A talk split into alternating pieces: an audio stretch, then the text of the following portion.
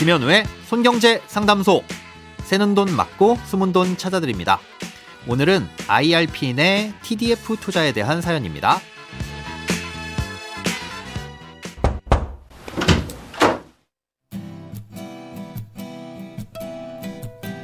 안녕하세요. IRP 계좌를 만들어서 회사에서 지원해주는 연금과 제 돈을 합쳐 연 900만 원을 납입하고 있는데요. 안전자산을 30% 이상 의무적으로 보유해야 되더라고요. 그래서 저는 예금 상품 30%와 나머지 70%는 ETF와 펀드 등으로 운용하고 있습니다. 최근 디폴트 옵션을 선택할 때 TDF 상품과 예금 상품이 함께 묶여 있는 것으로 골랐는데요. 이때 TDF 상품은 안전자산에 포함이 되는 건가요? 그렇지 않다면 현재 보유 중인 예금 상품이 만기가 됐을 때 어떻게 되는 걸까요? 펀드나 ETF가 수익이 올라서 70% 비율을 초과하면 안전자산만 매수가 가능한 것 같더라고요. 마지막으로 IRP 계좌를 통한 적립금 운용과 관련한 주의점이나 꼭 숙지해야 할 사항들도 알려주세요. DC형 퇴직연금 계좌와 IRP는 다양한 금융상품을 선택해서 운용할 수 있지만 원리금 보장이 되는 안전자산을 30% 이상 선택해야 합니다. 예, 그래서 아무리 공격적으로 운용을 하고 싶어도 주식형 펀드와 같은 위험자산은 70%를 넘길 수가 없는데요. 예, 처음에는 안전자산과 위험자산의 비율을 3대 7로 맞춰서 운용한다고 해도 위험자산에서 수익이 발생해 70%의 비중이 넘어가면 더 이상 추가적으로 위험자산을 선택할 수 없게 됩니다.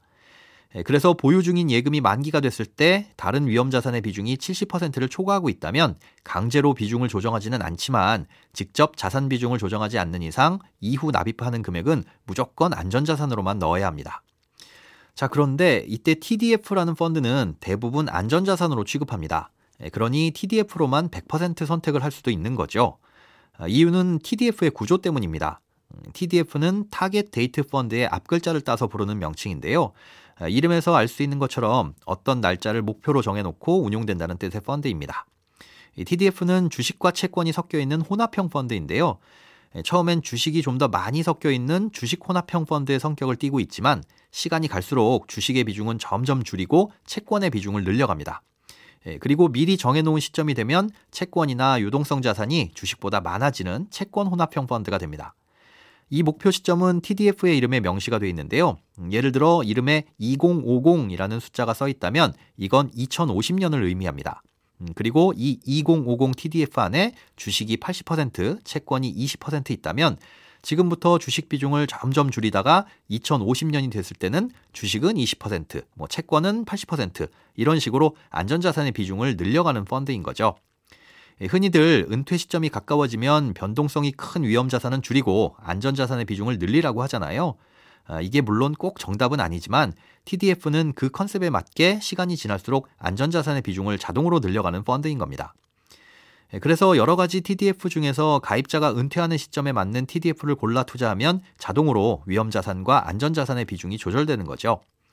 예, 그렇다면 이 TDF는 목표 시점이 많이 남았을수록 주식의 비중이 클 텐데요. 그럼에도 이 TDF는 일정 요건을 충족하면 은행 예금과 똑같이 안전자산으로 취급합니다.